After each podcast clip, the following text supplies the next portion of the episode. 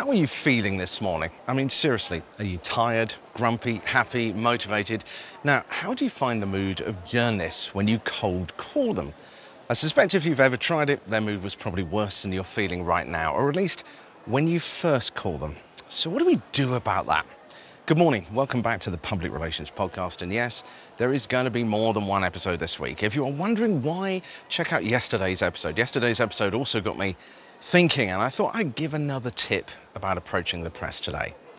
Now, you might have noticed I am back at Heathrow Airport again, and I wish I could see where you listen to this podcast. You know, you're the airport too, or you're on the way to work or the way home. Well, whatever your mood right now, let's talk about journalists. If you're new to this show, then for 10 years I was uh, a journalist. I was a news editor, a reporter, and I presented London's only all news radio station's drive time show for several years. And I got pretty used to getting cold calls. And there's lots of reasons why journalists on a first call can be grumpy. And particularly is because until you've given them something they can use, you are wasting their time. So the working assumption is that what you're going to do is going to be pretty useless to them. It's what they've come to expect.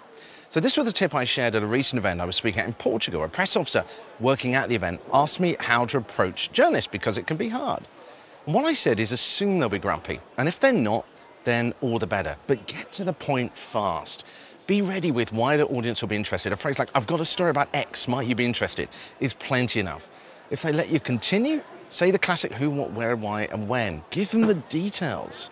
If you say you can do an interview, then, if, or if they ask you if you can do an interview, say yes.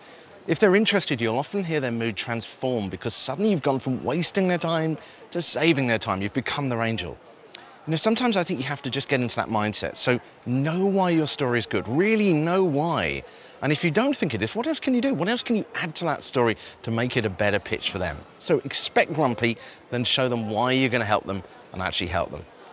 I'd love to know what your experiences are with cold calling journalists as well. If you're already a newsletter subscriber, you already know how to reach me. If not, then send a tweet to that PR chap, or you can find me on LinkedIn at Richard Midson. If you're subscribed to newsletter as well, then this week I'm also going to give some tips on writing press releases.